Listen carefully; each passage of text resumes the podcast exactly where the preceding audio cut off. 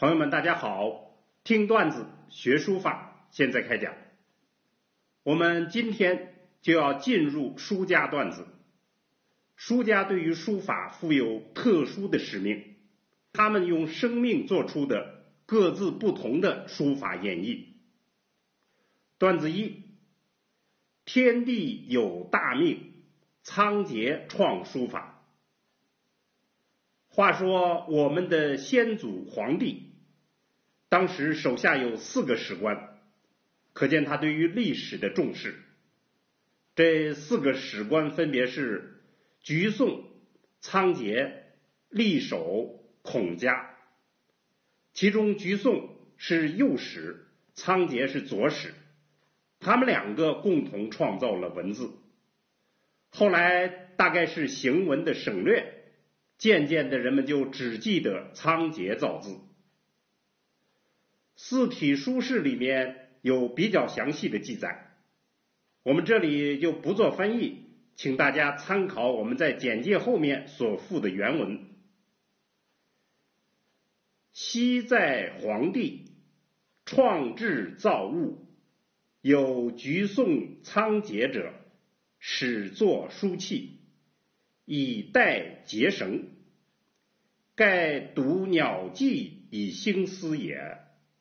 赞曰：“皇帝之始，沮宋仓颉，眺壁鸟迹，始作书器。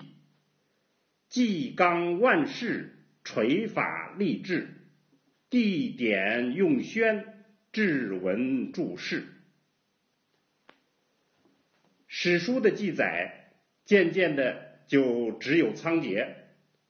而且说他是龙颜四目，生有睿德。所谓龙颜，表明他的权威；所谓四目，代表他的洞察力。这些都是史官的重要特征。那么，为什么是史官创造了文字？这里就暗含着文字的本质特征。创造文字的最初目的。 是为了代替结绳。结绳是一种历史记录，最早还有堆石，都是人们为了记住某些重要的事情而发明的方式，希望留给后人的。因为历史越来越复杂，再不创造文字，那些有着重要意义的结绳就会变成一锅粥了。 所以，文字也是倒逼出来的。文字的核心使命是记录历史，所以论衡就称颂道：“天地为图书，仓颉作文字。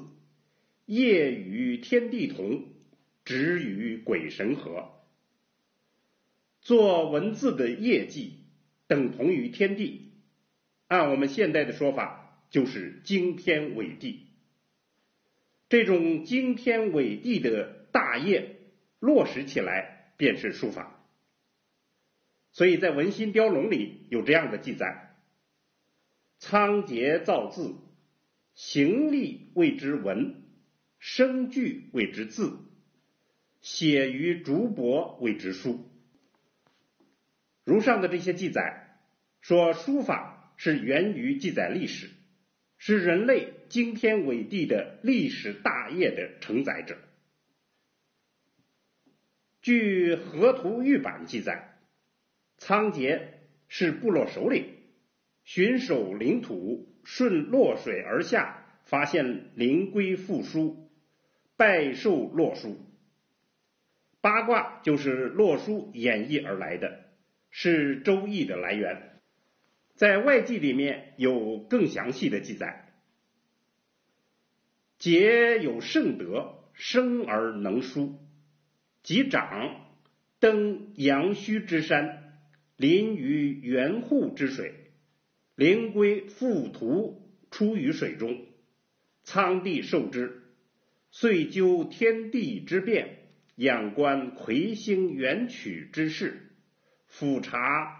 龟闻鸟迹山川之灵，执掌而创文字，造为六书，书成笼藏鬼窟，以有文字恐人书之故也。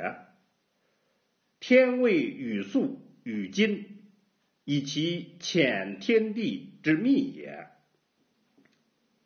这里的记载说，书法是受灵龟附图的启示，探究了天地之变，为天上的星象和地上的生命而做出的一种神圣图画，用以指示其中的奥秘。